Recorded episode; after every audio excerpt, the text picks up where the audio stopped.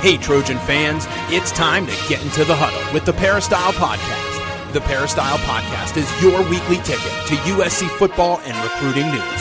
Don't forget, you can download the podcast 24 7 at our website, peristylepodcast.com.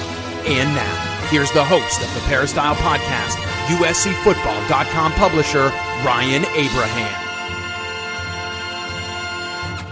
Hello, Trojan fans. Welcome to the Peristyle Podcast on a Sunday, wrapping up the 2020 USC football season. We got the coach Harvey Hyde on the line, ready to talk about a lot of topics today. Got to wrap up a whole bunch of things and actually wrap up the entire USC Trojan football season because USC has opted out of a bowl game. So we're going to get to all of that, losing to Oregon in the Pac 12 championship game. And we're going to do that with the coach. You can follow him on Twitter at Coach Harvey Hyde or go to his website, harveyhyde.com. Lots of questions we got today. If you have any questions you want to send in uh, for the offseason podcast at uscfootball.com, that's the email address. Or you could call or text us at 424 254 9141. That's the voicemail number.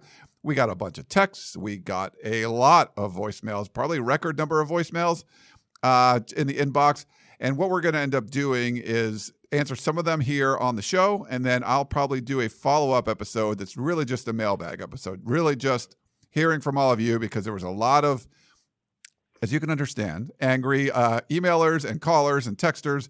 So I want to let you guys voice your opinions here on the podcast. So we'll probably do a separate show just for that. We're going to have Tunnel Vision on Sunday night. So we'll have some live options for you to get in and get your thoughts heard as well. And please, before uh, we get going, I just want to let you know if you have an Apple Podcasting app, if you can subscribe to the show, that really helps us out. Leave us a five star rating, reviews, comments, feedback, suggestions, all of that put on there. We love it, and it does help grow the show. So please do that if you have an Apple Podcasting app. And give us a little Christmas present here on the Peristyle podcast. Um, man, Coach Harvey Hyde, we got you on the line now. What a crazy last 48 hours or so since USC lost to uh, Oregon uh, in the Coliseum for the Pac-12 championship. Lots happened, uh, so I wanted to break it down with all of you. First of all, how you doing today, sir? I'm doing great. I tell you what, it's been a great college football weekend, all starting Friday in the Coliseum. Great ratings. Everybody should be really excited about the ratings. The Pac-12 should be excited about the ratings. Should they be excited about the performance of the teams? I'm not quite sure. But Ryan, I'm sure we got a lot of callers, and of course, I want to uh, say hi to everybody out there and say happy holidays to you out there. The entire package, no matter what you want to do, you do it, but just be safe. So, Ryan, let's get started. Yeah, let's get started. Um, I guess we can start off with the game first, Coach, and uh, obviously USC falls short. This was uh, a team in the Oregon Ducks that had come off two straight losses to Oregon State and California didn't get to play against Washington, but got into the Pac 12 championship game because Washington had too many COVID cases, couldn't uh, field a full team. And so they were the replacement from the Pac 12 North. So USC gets to host the second place team from the Pac 12 North with a perfect 5 0 record. And uh, it was a 31 24 game. And to be honest, I don't know if it was that close all the time. USC seemed very lucky in the first half to be within a touchdown when they were. Um, it's a talented Oregon team. It's the Oregon team that signed the best recruiting class in the Pac 12 again. And uh, that's someone that USC is trying to overtake. We uh, heard from uh, Gerard Martinez on the, the our emergency podcast, if you guys heard that, about the whole take back the West narrative that the coaches were trying to really take back the West. And uh, that, that fell short for sure. I mean, losing on the recruiting trail and then also losing on the field two years in a row on your home field to the Oregon Ducks, this time with the actual Pac 12 title on the line. If you win the game, you win the Pac 12 title. Has to be, I mean, disappointing, coach. I mean, the fans are, are really upset, as you can tell.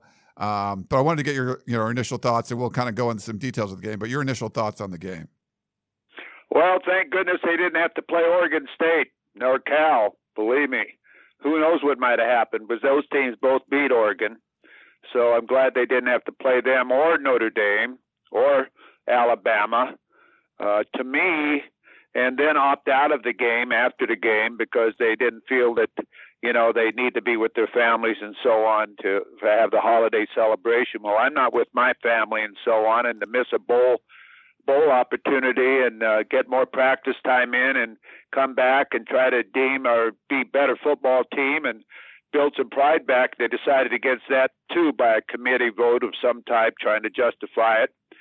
First of all, Ryan, let, let me say this is always my opinion to all of our listeners that are out there. Okay, you might be a parent or so on.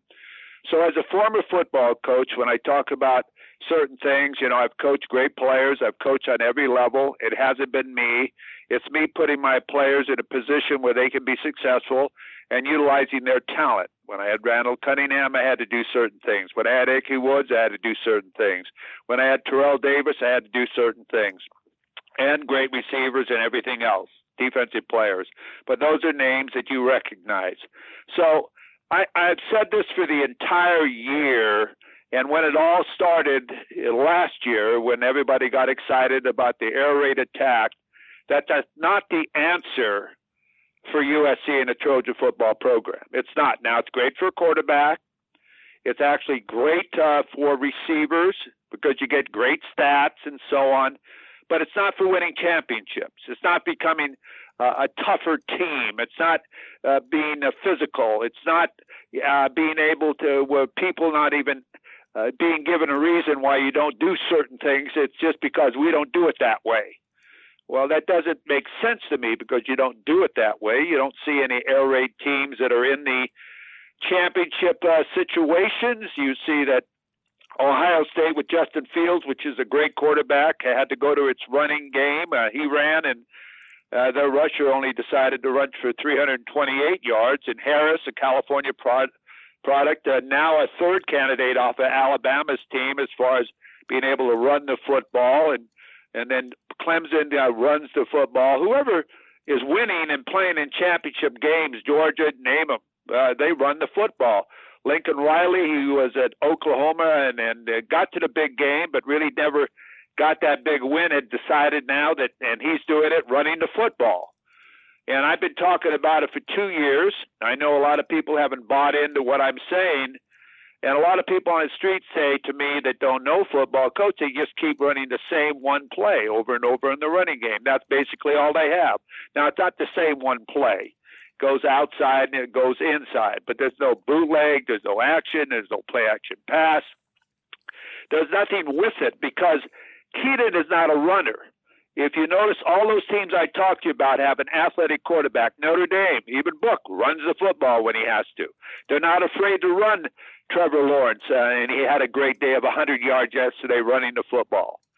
USC will not even continue a fake or allow him to run a bootleg or a zone read or anything.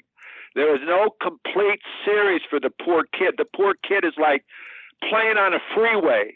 He'd be better off passing, trying to pass the football on a freeway, dodging cars, than to play as far as when you have a defense that knows what you're going to do 52 times a a game, rush the football 28 times a game or whatever they did for 36 yards. It's absolutely embarrassing. One game, five yards, and no one takes notice to it. I don't know who uh, coach has to answer to. Is it Mike Bohn? I don't know who it is, but maybe this is Mike Bohn's program because he's the one maybe that brought in Graham Harrell. And, and the same thing on the defensive side of the football. You've got great players playing hard. Now both both sides of the football playing hard. Now don't get me wrong. Malachi, Kedon, uh, you take these kids trying to step. You take these kids; they're trying to win. You London, I mean, he's a tough kid. Vaughn Jackson, these are all top players. And you take on the defensive side of the football, Hufanga. I think he's a first team All America. Uh, I mean, these type of kids play hard but they're not in the right position at sometimes. And it takes them a while to find these guys. Like 26, I don't want to say his name. You can pronounce it if you want. What a great game he's had. All of a sudden, they've discovered him when people get hurt. Or Drake Jackson, I keep talking about him. He's not even in the game. He's dropping back in passes instead of letting him do his thing and go after people. I mean, it's the same thing because you don't have a running game. You get in the red zone, you can't score. You miss a football, you miss a field goal. You get no no scores every time they get into a scoring position. They get the touchdowns. So you know, a short field, they outstat Oregon and all the different things that go on, but they beat themselves. They can't drop. They keep dropping passes when they can't drop passes. They had nine penalties for 98 yards It's when you get the penalties. It's not the penalties, it's when you get the penalties.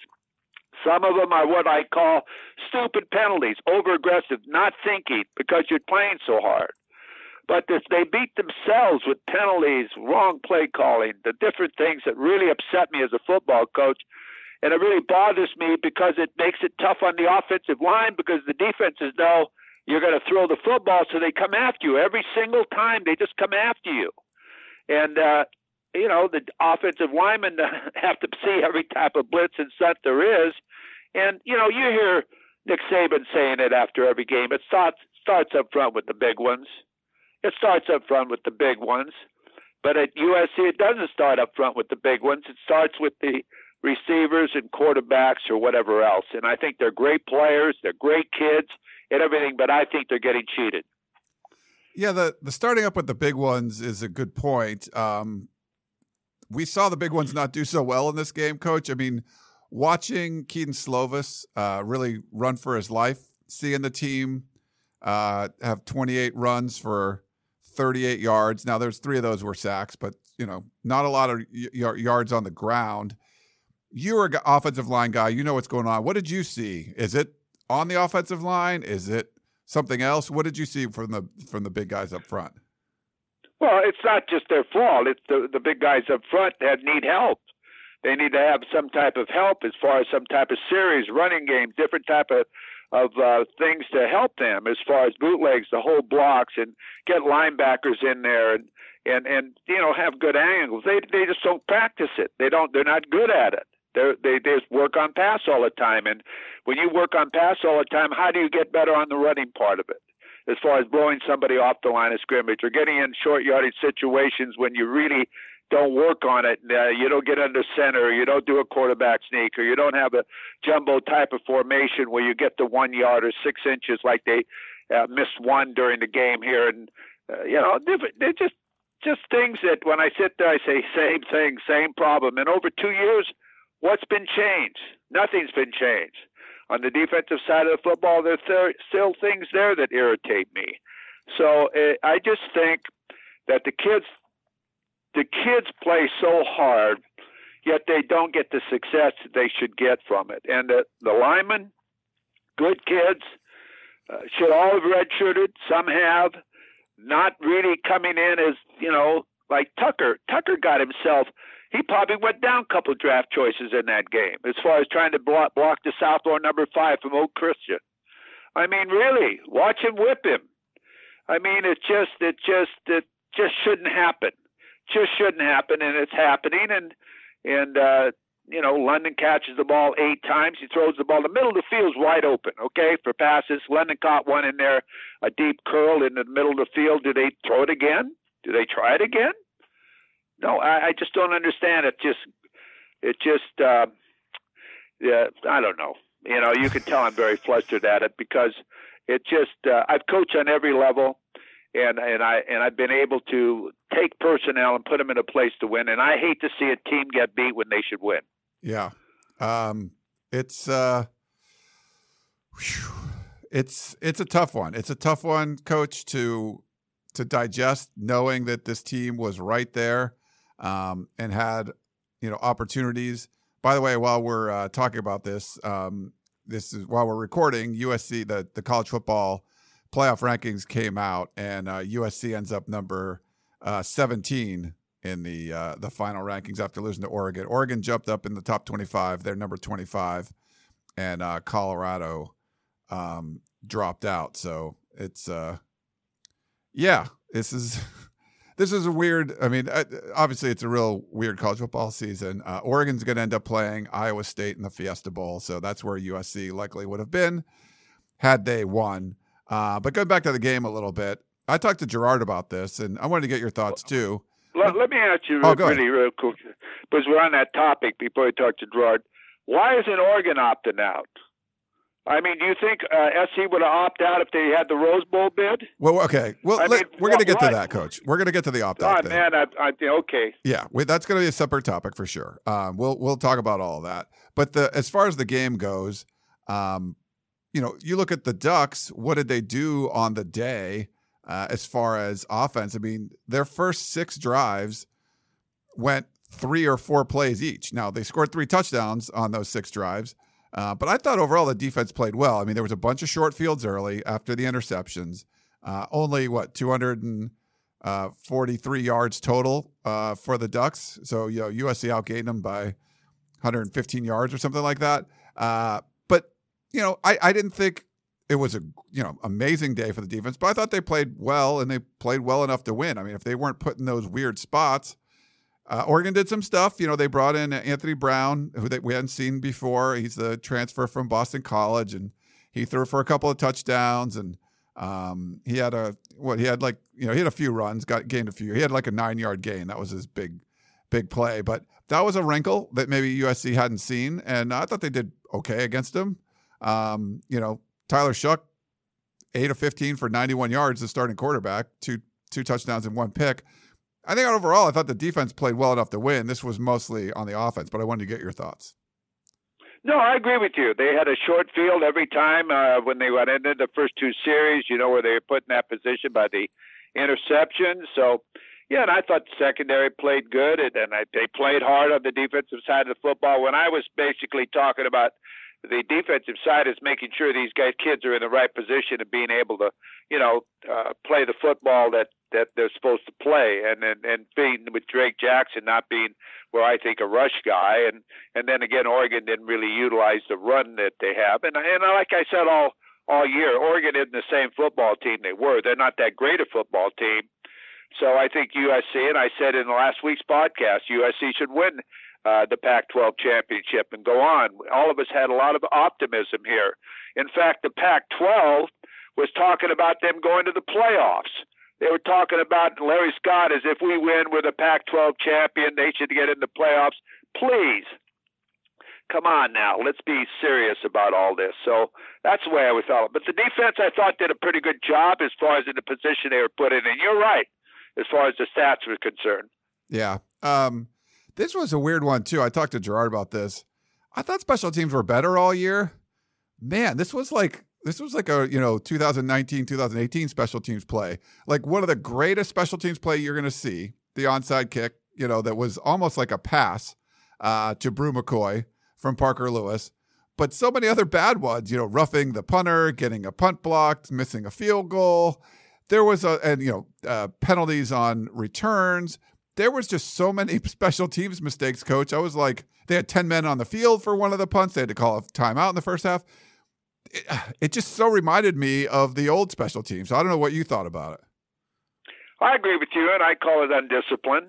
When you have those type of uh, penalties, you're undisciplined. You, you know, you got to have your number of players on the field, and I'm sure it wasn't the coach's fault. It's just somebody absent-minded on the sideline that didn't pay attention to what he's supposed to be doing and what's going on and on the Hufanga uh, roughing the, the punter, that was not a smart play at all. He just wanted to be aggressive and hurt somebody and hit somebody. He's that type of football player. But that'll get you beat. He did that.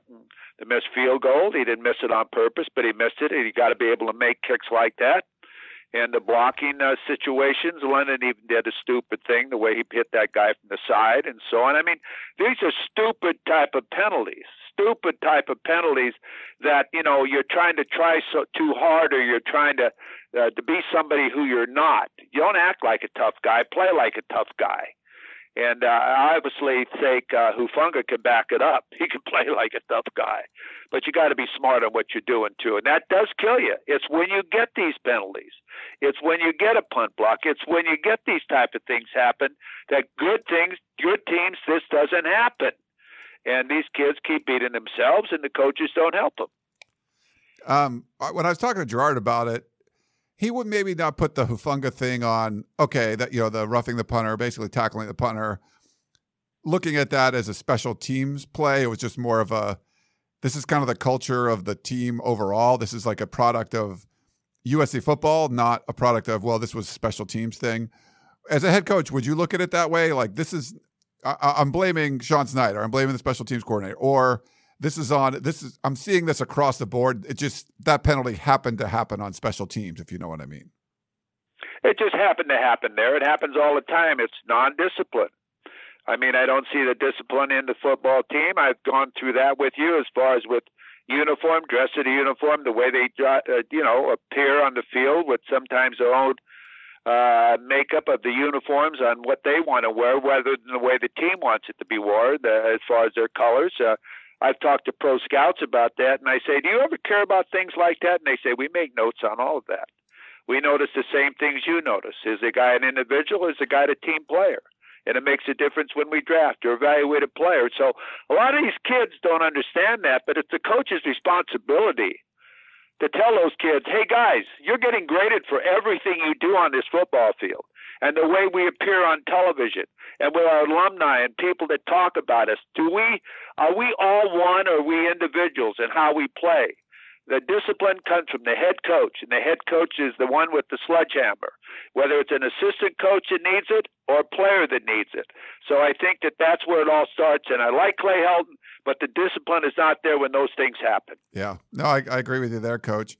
Um, okay, so you mentioned this before, and we started to hear some rumblings even before the game. Coach, I had heard a few things that if USC doesn't win the game and go to the Fiesta Bowl, that they're probably going to opt out. Now, there was some circumstances, if you read the press release, that you know, they had some COVID positive cases that weren't reported before the game. So that was interesting. That was a new wrinkle.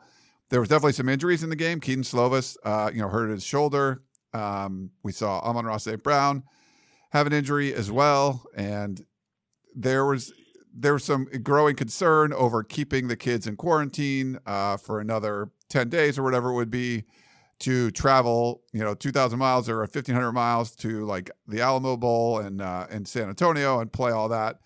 And I guess they came to the conclusion, they did come to the conclusion that they would rather opt out of a bowl game. I don't think it's financially that big of a deal. Really, the big deal is the New Year Six Bowl for the Pac 12. Um, but, you know, having six bowl teams versus, you know, what it's probably going to be two now is, uh, is definitely interesting. But yeah, the, so the decision was to opt out of the of the bowl. And uh, I just want to. I know you have some strong opinions on this. I want to get your thoughts, and uh, I'll share some too. I'm embarrassed about that. I really am. First of all, talking about opting out even before you you play a game. What are you What are you doing? Trying to play the game, or are you trying to move on? You're trying to win a championship, and you mean you would opt out of the Rose Bowl?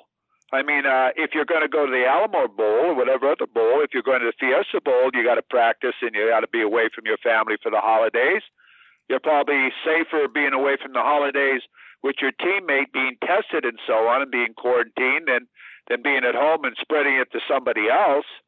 So I don't I don't uh, I don't buy that, and I think it's embarrassing for a traditional team such as USC not to show up, and I think it uh, when you say there's injuries, what are you telling your other players? Uh, well, we can't play. Matt Fink, we can't play without. You've been on our scholarship all these years and so on, but we're not going to go because we don't think you're good enough. Or St. Brown can't play, so uh, uh, McCoy or Bryant, you're not good enough to to go and, and play in a bowl game. What are you telling your football team? You know, I think those are all excuses and wrong. And you you got to go to a bowl game. Look at the days of practice you're missing. Look at the experiences kids get to go and play another team from another conference. Look at all of the above. I mean, uh, it just uh, just like the Rose Bowl being moved to Arlington. I don't want to get into that, but how about how about the cheating you're giving these kids is saying they couldn't play in America's number one college football stadium because the parents or whatever it is they want more people in the stands to make more money. I mean, please, come on, guys, uh, give the kids the games for the kids supposedly. So, you know, opting out, I think that shows the nation when nine of your, whatever it is, nine or 10 of your schools in your conference are opting out, why even playing football? I mean, you started be last before anybody else. You didn't have any scheduling as far as uh, the postponed games be made up. You didn't do any of that type of stuff. Uh, and now you're opting out. The whole conference almost is opting out. I mean, please. Well, I mean, I, I think that would be embarrassing. No wonder players are leaving the area and they're playing a national championship game and playoffs. Davis at Ohio State and Harris at at uh, Alabama and the quarterback from St. John Bosco at Clemson. I mean, my gosh, for national publicity and football and so on, this is a game that you know that you know there's going to be ups and downs. And to play in a bowl game and getting a ring size and and wear a ring and the memories. I mean, that's worth something for two more weeks. What are you talking about? I mean, uh, you gotta you gotta be tough and get to and and and and the whole nation notices this stuff. Yeah, I mean, I get it. Like they these players have had to go go through a lot. They're certainly not. It's not been a super fun experience for them.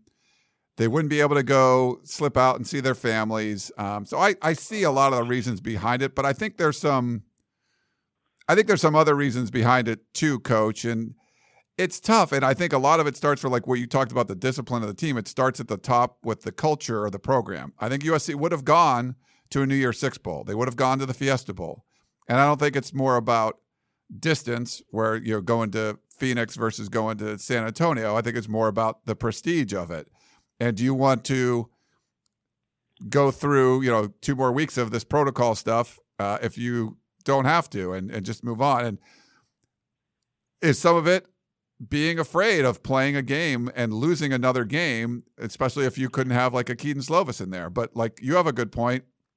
Wouldn't that be a great opportunity for for Matt Fink and then some of the other players? If anyone anyone that's injured, an opportunity for the guys behind them. Um, obviously, you want to do it safely, but you know they have another quarterback, and that could be a shot.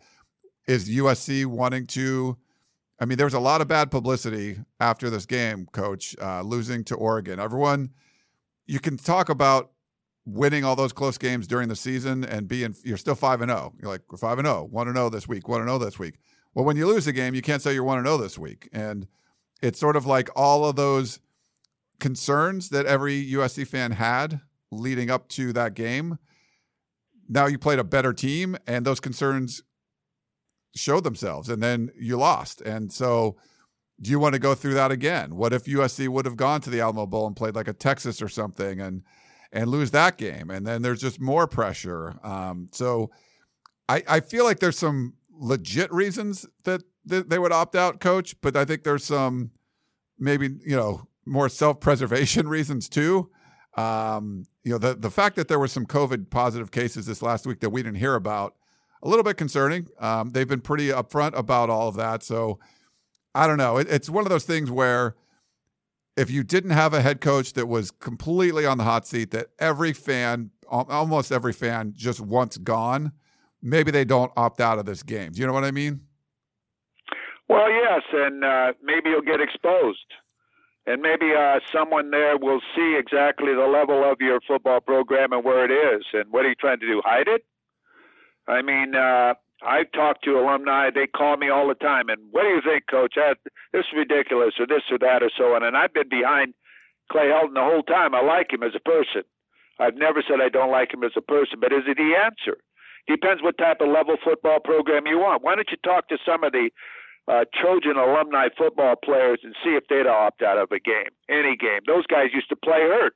Today, kids can't even play hurt. I mean, not that you want them to play hurt, but those guys wouldn't even tell the coach if something was wrong with them, but they wanted to play and be a part of the team and and and and go to bowl games and play. It was an honor uh, to be a football alum. Now there just seem to be excuses. Too many excuses. Well, you know, we've got this, we got a quarantine. We went through this committee. They got about five or six committees where they went through to have to prove that they're going to opt out and all of. This is all excuses. I mean, uh, if I was a head football coach there, and maybe I'd get fired, which I've been fired before, I'd say, hey guys, we we fight all year for this opportunity, and we have a chance to, you know, go out and play and that's if we're doing the right things to win. And right now, they're not doing the right things to win. I, I will tell you that. They might get exposed, but I'd want to play to get better and give my kids an opportunity of going to a bowl game.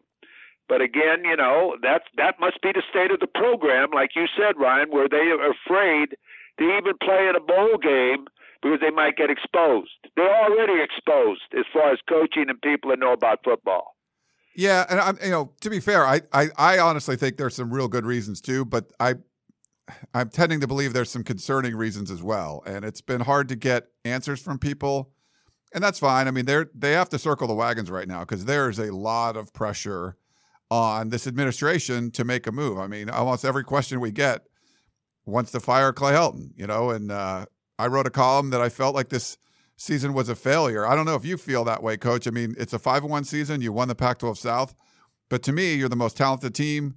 You avoided the hardest games on your schedule. You didn't have to play the toughest game from the north, team from the north. You didn't have to play the toughest team from the south. You didn't lose any games because you know Kedon Slovis wasn't the quarterback. You didn't lose you know key players that were out. Like uh, you know Clemson had their quarterback out for a couple of games and had to play Notre Dame on the road, and they overcame it. You know um, USC didn't have to do any of that. So to me, this was a win the Pac-12 or bust. And then when you look at the situation USC had, that they didn't even have to play the the top team from the North, it should have been that much you know easier to win the Pac-12 uh, to, to win the Pac-12, and they did not. So I felt that the I thought the season was a failure, and that's what I wrote. I don't know if you had any thoughts on that, Coach.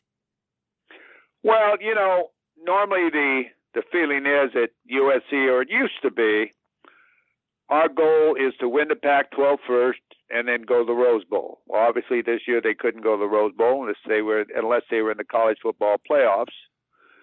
So that's not going to happen. Right now, I don't know what the philosophy is at USC or their philosophy as far as winning and losing, and it starts at the top and starts with the regents, trustees, the president, and the athletic director. And I sometimes wonder who these players are playing for, these coaches are coaching for. Are they coaching and playing for Clay Helton, or are they playing and coaching for Mike Bohn? I'm not quite sure who's running the football program. I watched uh, Coach Helton during the game, and to me, I don't know. I watch him pretty close. It seems like he's basically not involved in the game whatsoever. Now he may be a lot, but I don't see him in huddles. I don't see him talking to players. I don't see him putting his arm around Kedon and when he throws interceptions and talk to him. Uh, this is a lot of things you need to do as a head football coach, especially you know if your coordinator's in the box. Somebody's got to pull that team together and talk to that team as a group. And uh, I don't see that type of stuff. And I'm not saying that he doesn't do uh, it in the locker room and so on, but it seems to be always. I'm so proud of this guy, and they play so hard. It's been an honor for me to coach at you. Yeah, we get all that. We get all that. We love the kids too. I think it is a great an honor to coach at USC. Look at the people who have played and coached there. But let's get it done about the X and O's and and all of that. I think that's what people want to hear about. Yeah. Uh, before we get some questions, Coach, did you have any thoughts on the top four that uh, came out today? It's uh, you know Alabama is going to be playing uh, Notre Dame, and then you have uh, Clemson playing Ohio State. So it's uh, one verse four and two verse three. Well, no, I wouldn't put Notre Dame in there. I think Notre Dame had their chance uh, as far as uh, if they'd have played the game really close and it had been a great game, but they never were in the game. They got 44 yards rushing. I go back to the same thing. They were out quick. Uh, they played a quarterback that was uh, probably the Heisman Trophy winner, at least he should be, and uh, uh, they were on a different level. Clemson just beat them, and uh, I'm not quite sure if. Uh, if uh, Texas A&M couldn't beat Notre Dame, if Florida couldn't beat Notre Dame, if Georgia couldn't beat Notre Dame, if Oklahoma couldn't beat Notre Dame, I think Notre Dame is a great football program, but I, I'm not quite sure that they could beat those people. Yeah, they beat North Carolina, but North Carolina isn't in the top ten. Maybe in the top ten or nine. I haven't seen the poll yet to know. So I, I think they got them in there. Uh, I don't know why but I think Texas A&M probably should have been in there over them. You know, they lost to Alabama, the number one team in the country. They lost to Alabama, and that was uh, uh, the second game of the year, and they lost big.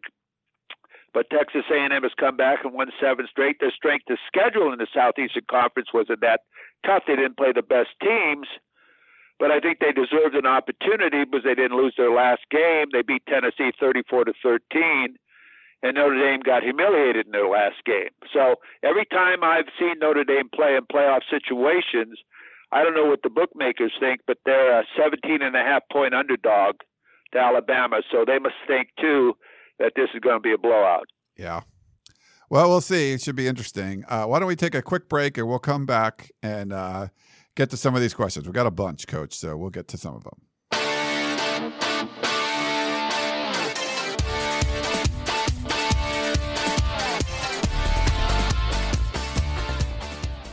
This episode is brought to you by Progressive Insurance. Whether you love true crime or comedy, celebrity interviews or news, you call the shots on what's in your podcast queue. And guess what? Now you can call them on your auto insurance too with the Name Your Price tool from Progressive. It works just the way it sounds. You tell Progressive how much you want to pay for car insurance, and they'll show you coverage options that fit your budget. Get your quote today at progressive.com to join the over 28 million drivers who trust Progressive. Progressive Casualty Insurance Company and Affiliates. Price and coverage match limited by state law. With Kizik hands free shoes, motion sounds something like this. Kizik helps you experience the magic of motion. With over 200 patents and easy on, easy off technology, you'll never have to touch your shoes again. There are hundreds of styles and colors, plus a squish like nothing you've ever felt. For a limited time, get a free pair of socks with your first order at kizik.com slash socks. All right, we're back here on the Peristyle podcast. Uh, like I said before, so we're going to get to some of these questions. Uh, we'll do about four voicemails for Coach and a couple of the emails, and I'll try to do a full-on mailbag Q and A show. Uh, no hold bar, no holds barred. I'll just go through them all and see how many we can get to, uh, just so you can get your voices out there. A lot of people have a lot of things to say, and we want to give you that opportunity. Um, but you know, when we have our special guests on, like Coach Hyde, or, or our analysts on, like Coach Hyde, and when Keeley comes on. We'll get to some of the questions, but we want to talk about you know our thoughts too, and then we'll do. So I'll do like a full question and answer show uh, this week. All right. So we just talking about the ball opt outs, and uh, this is actually the second email we got from him, but we'll I'll play this one for you because the first one was like two minutes long. We couldn't play it. Yeah. The the two and three minute voicemails. Sorry guys, we can't play those. But here's one for you, Coach, and get your thoughts. Yes, Ryan, Coach Hyde, it's Bobby. Yes, with the second message based on breaking news. Second message is you know, it's just amazing to me. I'm laughing. You know, if USC would have won, they would have been beating their chest wanting to get in the college football playoff, number one. Number two is they would have settled and played in uh, uh, the Fiesta Bowl. But number three, if the Alamo Bowl is not to their liking, they come out with a statement saying we're opting out. You know, for a school that prides itself on the mantra uh, fight on, uh, two years in a row, USC football is really giving it to their fans. Oregon and last year Iowa in the uh, Holiday Bowl. Tell you one thing, I've never seen such depths of depravity from my supposed beloved university. Well, it isn't so much anymore, that's for sure. Have a good holiday. Well, I think he uh, more or less agrees with what we've been talking about, because I agree with what he's saying too. You've heard me talk it certainly has dropped to a different level as far as what people appreciate and what the program has been and where it is currently right now. And with that type of leadership, as far as deciding that it wasn't worth it uh, for the kids, as they mentioned, they've been in such a terrible situation, which, hey, every team in the country's been through this, okay?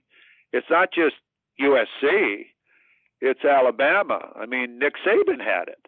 I mean, it's through I think Dabo Sweeney had it. Uh, I mean, it's been through every conference of every school. Everybody's been in uh, quarantine, basically saying. So to use that as an excuse, I, I don't buy it. Okay, I don't buy it. I think it's just part of it. I think it's part of dedicating yourself to a, a goal and being able to complete that goal and play and and like you say, Ryan, uh, there might be other reasons that they might become exposed and they're afraid they'll be beaten again and then get more pressure on the program. Well, that's what you need to do. If that's what you better find out where your program is. That might be a good indication. So maybe you'll find out and know where your program is. I mean, don't hide behind it. Find out what it is and go for it. That's if you want that type of program. And I think they have to make that type of decision on what type of football program they want at USC. Okay, they played the Rose Bowl 33 times, more than any other school that's ever played in the Rose Bowl. Now all of a sudden they can't even smell a rose. So uh, I think they have to look at their program overall, decide what they want, not what we want, because they're the ones running it. Yeah. We got our, our buddy Sergeant, Sergeant Rodney Strong in uh, Fort Lewis, Washington. He said, Well, this game was an eyesore to watch. Our players play so hard and are so talented, but man, the coach, the discipline, the game management, the penalties, the bad play calls. It's like everything that USC did against weaker, less talented teams and got away with it, caught up with them against a more talented team like Oregon. Could not agree with Sergeant Strong more there. He said, What can be improved or worked on from here to make USC a national title team again? Because it seems like USC plays terrible against teams that are equally talented as them and plays good against less talented teams. Uh, is it the players, the coaching, the leadership? Why is USC so bad against quality teams? Thanks for all you do, gang, and fight on from Sergeant Strong. Sergeant, I think is a combination of everything. You know, uh, to go to battle like you've been in the uh, service, you know what I mean. You have an Air Force, you have an Army, you have a Coast Guard, you have the Navy. You have it all, and you've got to have it all to go to battle and win. And I think right now all they have is an Air Force or whatever it is. Uh, they don't believe in the Army. They don't believe in the Marines. I mean, they don't believe in uh, street fighting or whatever it takes. Now, and I'm not talking about uh, penalties. I'm talking about in the trenches where you get down there and you get your nose bloodied or you butt somebody in the face and you play great football. And that's what's won in the trenches. And you get that one yard that you need, or you make that big play that you need, or you have a complete offense or defense. You know, that's like going to war without any shells or ammunition. And you've got to be able to put them. You have a a, a, a plan a plan how you can win. If we need the Air Force, we got the Air Force. If we need the Army and the Marines, we've got them. At USC, they don't have a plan. They just have one phase of what it takes to win championships or win battles. And right now, their philosophy is they're going to throw the football no matter what. And they're going to not increase their running game because that's not what they believe in. And we've talked about it for two years. There's been no change whatsoever. In fact, there's less now than ever as far as seeing any type of series or bootlegs or jet sweeps or counters or any of that. Less than ever. So uh, as far as I'm concerned, they got to look at what they're doing and what their battle plan is. So just a little breaking news, Coach, um, that Colorado is going to play in the Alamo Bowl against Texas. So looks like if USC didn't opt out, you got a rematch with Texas. That would have been an interesting one.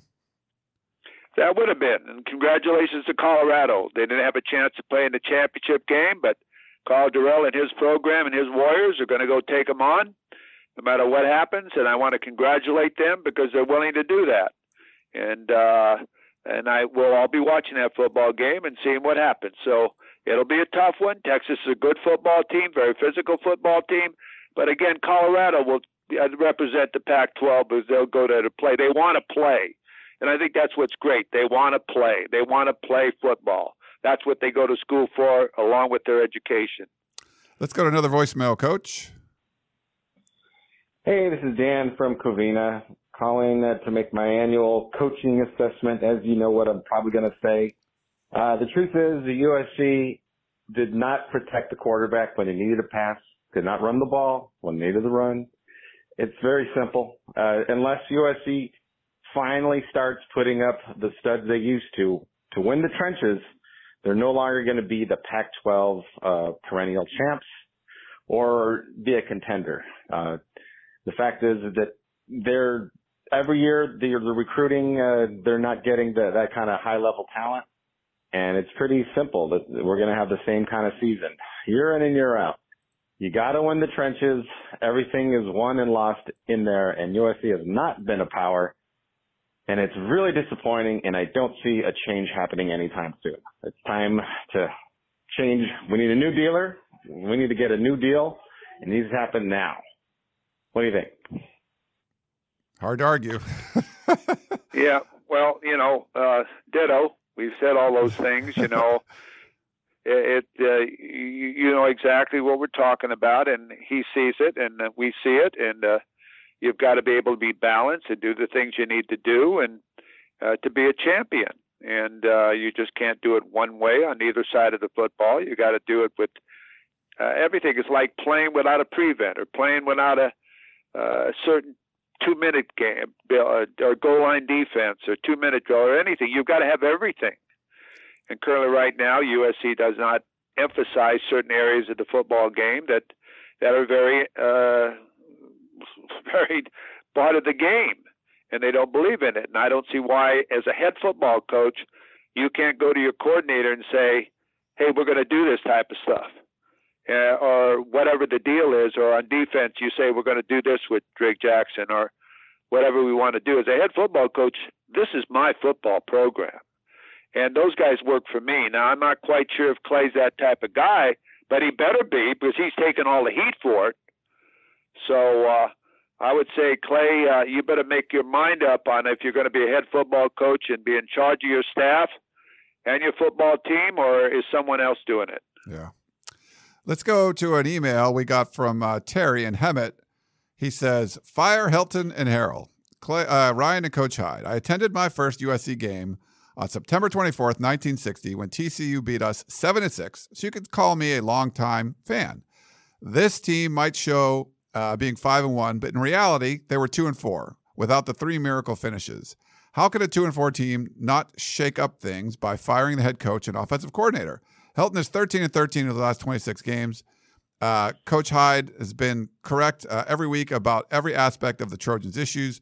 We need a coach who thinks like Coach Hyde, someone tough who can get away from the shotgun and put a quarterback under center at least some of the time.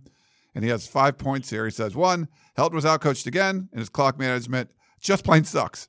Uh, Harrell's offense was, is unimaginable, predictable, and offensive to our loyal fans. Three, worst running game in the Pac 12. Four, stupid penalties again, 100 yards. Five, which brain surgeon had Jackson covering a tight end? His name was called one time all night. And finally, uh, after the game, Helton himself said why he should be fired. Quote, We're judged on championships here. Then he threw out his usual excuse, quote, Fact is, we're really close. Well, I don't want to wait any longer. Fire him now. Terry and Hemet. All right, not uh, mincing words there. Well, you know, um, we aren't the ones that make that decision. Uh, you, we can talk about it. I'm not advocating firing him. I'm advocating uh, allow him, if he knows and has the knowledge of football, to know what his problems are. And uh, his problems, if he doesn't recognize what his problems are, then maybe you do need to make a change. But it's so obvious on what the problems are, as far as with the offense being the type of offense it is and what they're performing and the way they perform. I said two years ago this wasn't going to be successful. This isn't going to work at USC. The fans didn't like it from the beginning. I mean, USC used to say, we like to just uh, run at them and do the things like play action pass until they pull the white flag out and just hope we get out of town safe and sound. Well, that's not the way it is now. So, you know, again, they they've been playing them the same way the whole time because they know he's not going to change. They play zone, they play pass, so it's shutting down his offense. Poor Ken, uh, Kedon can't find any receivers, so he starts scrambling around. He has to make great plays. He starts forcing the football it, he has so much pressure on him to to to that to win or to get it done. He doesn't have any help. It all goes on him.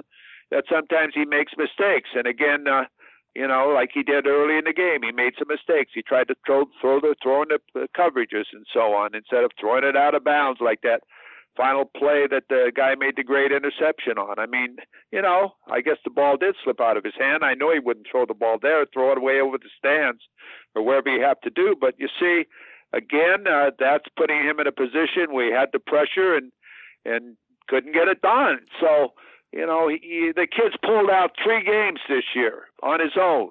Even admittedly, uh, the last touchdown that Brown caught against UCLA, they never throw that route in that set or whatever they were talking about, formation.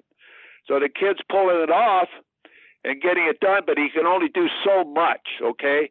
Can only do so much, and he's done as much as he can, and I'm disappointed he got hurt. I hope he's okay and so on at the end of the game. I know Matt Fink ran over there as fast as he could. He was the first one over there before the trainers or anybody knew that he was hurt and uh, that's the way they care about. It. And Matt Fink's a great kid, and I'm sorry he didn't get an opportunity to play in a bowl game if Kendrick can, can't play.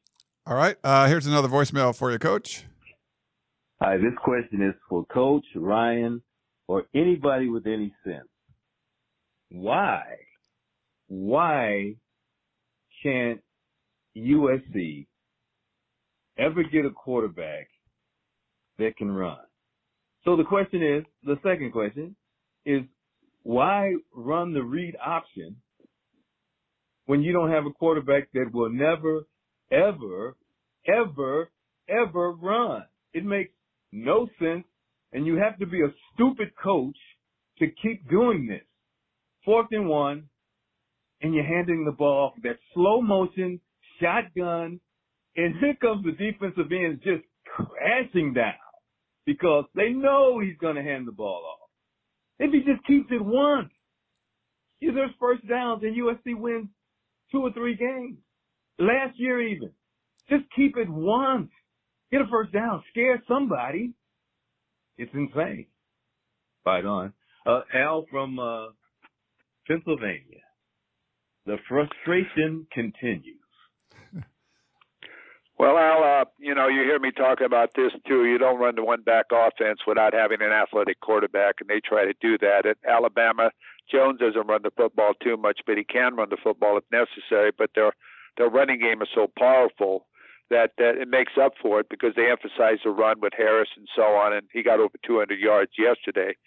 That that makes up a bit of the difference between him running as much as Trevor Lawrence. Now, Trevor Lawrence, you watch Trevor Lawrence he got over 100 yards yesterday as far as running the football. He's their number one starter. They're not. Uh, they don't want to lose him. But again, uh, to make the offense and stretch the field, if you listen to uh, Brian Kelly after the game or this morning, he says, "Hey, that kid stretches the field. He makes you cover the entire field." Well, USC doesn't make you cover the entire field as far as the running game is concerned. They don't do any runs to the outside.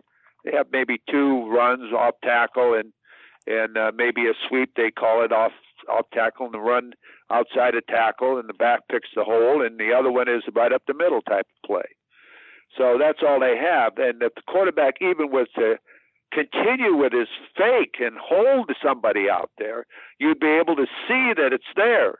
But he doesn't even step or go out there. Doesn't even go out there to hold a safety or hold a defensive end or a linebacker or any of that type of stuff. So I just don't quite understand what the philosophy is. And you're exactly right. Uh, if you're going to run a one back offense, you got to have an athletic quarterback that runs the ball. Now, this kid coming in, Dart from uh, Washington or Utah, is a great athlete and can run the ball. Will they let him do that? They, I better hope so, because if they don't do that and they continue with the same offense, uh, it's going to be the same story. Yeah, I think Miller Moss can uh, run a little bit too, but they just not that's not really been their thing to let their quarterbacks uh, run like that. So we'll see.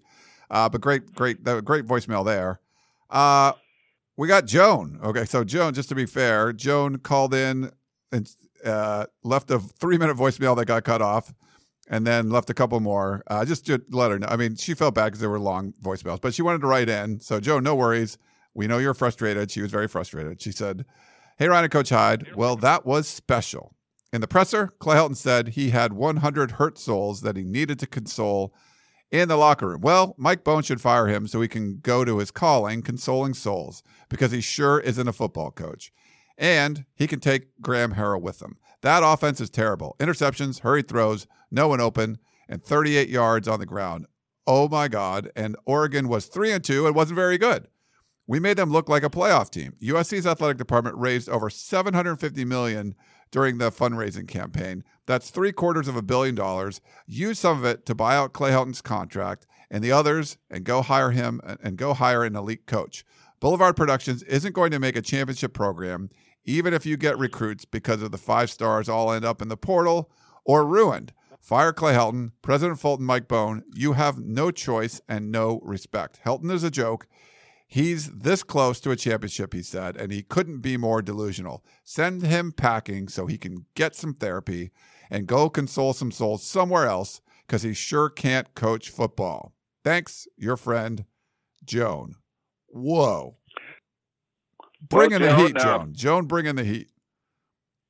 Joan's bringing the heat. And, you know, let me just use this as an example.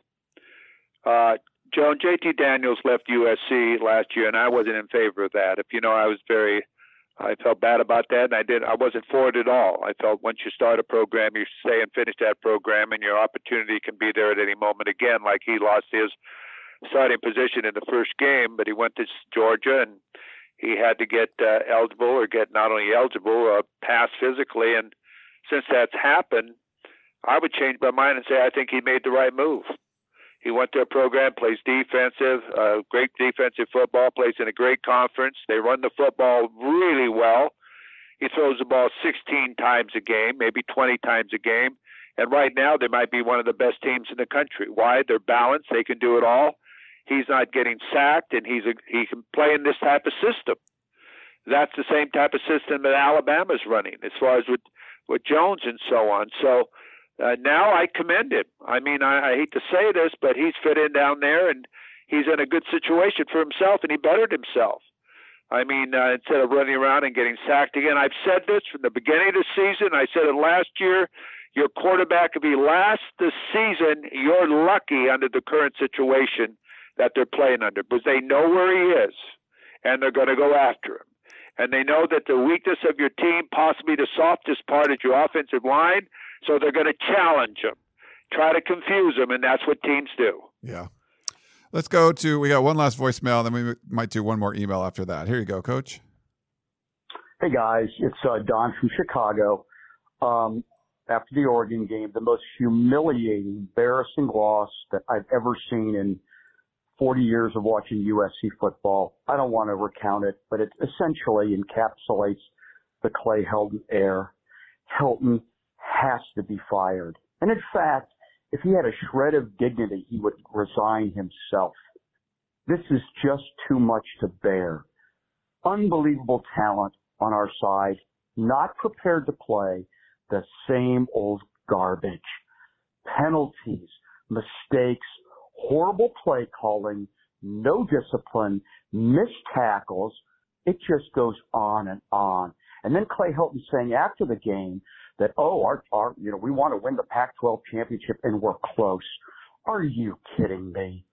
He needs to be fired immediately. Ryan and coach, please comment about this. Is there a shred of chance that he will be fired now after this season? Or are we going to have to tolerate a whole nother year of this jamoke leading our precious team? Don from Chicago, thanks again. Bye. Well, I think personally you're going to have to put up with another year because I don't think that uh, Mike Bohn is in that uh, mood. He's protecting the team. Is not sending them to a bowl game because they'll get, you know, like I said earlier, uh, people will be uh, exposed to uh, what the program really is. Against Texas, wow! I tell you, if they were playing there, it would be a, a very physical type of football game, and who knows what might happen. Now, if you're doing that then you're you're obviously going to hire him. Now, when you look at other universities around the country, you look at Oregon, they give their their coach who was uh, being uh, uh, maybe uh, you know interviewed or wanted to interview him for uh, the Auburn job and other jobs. They give him a $27 million extension because he's one of the top recruiters in the country, won the Rose Bowl last year, and and doing a great job up there, and really much liked uh, by his players and staff and so on in the community and they're not afraid to give money. Now USC is probably the one of the richest traditional schools there is, and, I know that uh, uh, it's a lot of money, but it would be something like fourteen seven, I think, to buy out Clay, and and you can't feel sorry for Clay. He's had his opportunity. I love him as a person, but getting fourteen seven on top of what else he's getting, uh, he's had a pretty good run at USC. And uh, but again, I don't know if USC is in a position to bring in somebody because it's going to cost them another 20 million to bring in somebody another staff to pay and pay off the old staff at least that would take the job into the current situations that they don't want it to be the same type of program. They want it to be where you bring in a head football coach like Matt Campbell or Urban Meyer or somebody that can really coach and let him run the program not answering say, well, you got to keep this guy, you got to keep this guy because he's somebody's cousin and he's this guy, this guy. The head coaches say, I'm not taking the job. Don't put me in that position. You got to give the guy the opportunity. If there's 26 people on the staff or 30 people on the staff, they all work for me. Uh, when I went to UNLV as the head football coach, I made everybody on the staff resign. Everybody resigned. I didn't keep a lot of them, but everybody reapplied. So if I did, if they did come back, they knew they were working for me. They weren't working under the old conditions. They were working for me because I'm the one that hired them back. So you've got to have this type of loyalty, and you've got to give that type of power to the head football coach, where he can decide who he's working with and who he answers to. The ball is wise and everything else, and let him coach the football team. You put in there, don't break the rules and regulations. Otherwise, go for it. And a guy's got to have that type of feeling and understand that the University wants to play in the college football players want a playoff wants to. Right now, it indicates to me they don't want to even play in a bowl game. So I'm not quite sure exactly what their philosophy is, but before you can get a new headed football coach, you better have one, and you better decide how you recruit one like this, because yeah, you're not going to get one with the current situation on what their attitude is. Yeah. We'll do one last voicemail for you, Coach. This was we talked about special teams a little bit, but Gary had a question. Uh, the title game was terrible, uh, but until Kedon Slovis threw that horrible interception, it looked like another 2020 come from behind fourth quarter win. My questions are about special teams. Have you ever seen a better onside kick than Parker Lewis kicked to Bru McCoy? And why did we suddenly decide to run back all the kicks on Friday after wisely taking most of them on the 25 this season? I know Gary Bryant uh, saved us uh, at the end of the UCLA game. Fight on, Gary, class of 75. I think USC's returned a lot of kicks this year, not taken a lot of knees, but like, I don't know. What, what are your thoughts on that, coach?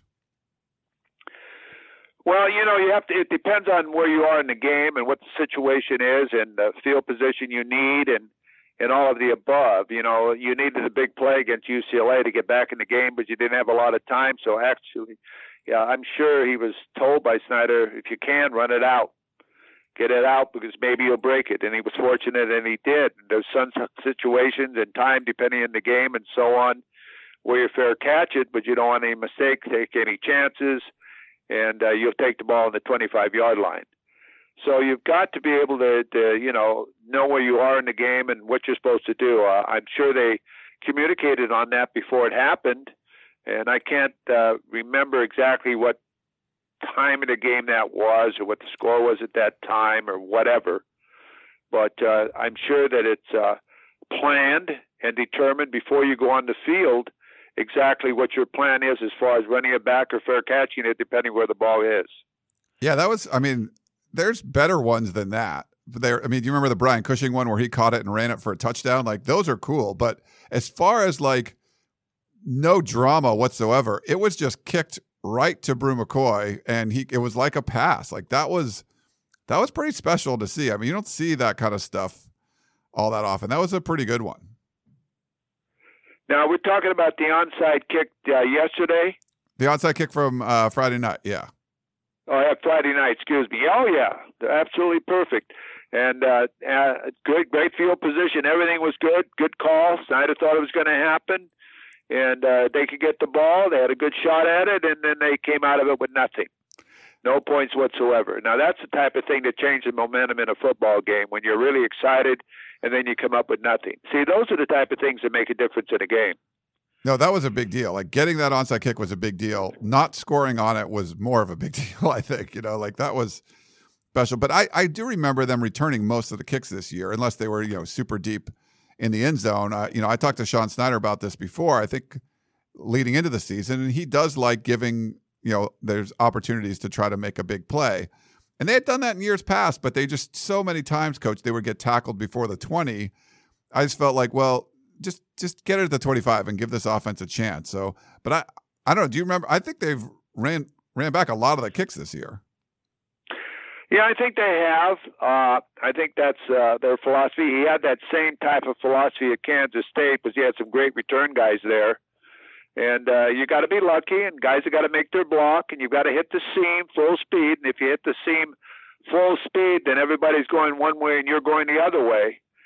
So it's the the kick got to be uh, one where you uh, can get it on the run and hit the seam, and uh, hope you get the the blocks, the crucial blocks, and away you go. So you know, it just uh, it just we used to run them all back, if you remember, before they put that rule in you ran them all back unless they kicked it out of the end zone. So, you know, uh, and we used to feel that at that time, if we got back to the 20 or 25, we were in good shape. So now uh, I guess uh, it's a different type of philosophy. I'm not quite sure what they're doing. Yeah. All right, Coach. Well, good stuff, man. A lot to get to. So, yeah, we went over an hour on this one. Um, still a lot of questions. So we'll. Uh, I'm going to do a little travel this week. Go and seeing uh, uh, my parents back on the East Coast. So I got to hunker down, did did my COVID test, and uh, waiting the results of that, and get on a plane. But I will. We will try to do a couple more shows for sure. We're going to do a Tunnel Vision show uh, live on Sunday night. If you're listening to this on Sunday, but I'll do more podcasts where we're going to try to get to all of your questions. I don't want to uh, leave anyone out because there's a lot of good stuff there, and we'll we'll try to get to all of those. So. But coach, we hope you have a very wonderful holiday. Have a great Christmas And it's been another fun year uh, covering USC football with you. But thanks again for coming on. Well, thank you very much, Ryan. You travel safely out there, and for all of you out there, happy holidays to all of you out there, the entire package, and uh, you travel safely or bunker down, bunker down at home, and uh, like I'm going to be doing, and and uh, watch some college football. And it's a shame that we aren't able to watch the Trojans play. Yeah, it is a shame. All right, well, that's going to wrap things up for this show. That's Coach Harvey Hyde. I'm Ryan Abraham. Thanks so much for tuning in to the Peristyle Podcast, and we will talk to you next time. The Rose Bowl Legacy Foundation preserves, protects, and enhances the future of the Rose Bowl Stadium as a National Historic Landmark. America Stadium has hosted two Olympic Games, with a third one coming in 2028, two World Cup finals, five Super Bowls, and the granddaddy of them all, the Rose Bowl since 1923. It is the epic center of college football and is the most iconic stadium in the world. To learn more about how you can support the Rose Bowl Stadium as it turns 100 years young, visit www.inspire, which spells inspire, 2022.org.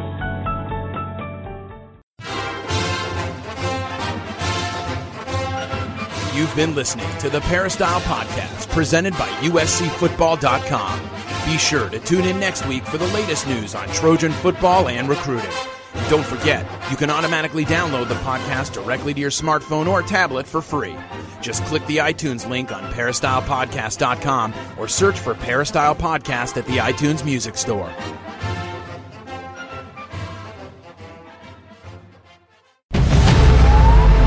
New CBS Sunday. You collect rewards, right? This is how I make my living. When something is lost, everyone's looking for something. He finds it. You strong swimmer? So so. So so. So so's okay. Justin Hartley stars. How you survive, you make quick, smart decisions, and you never let panic take the wheel. Sounds cool. It is cool, actually. Very cool. Tracker.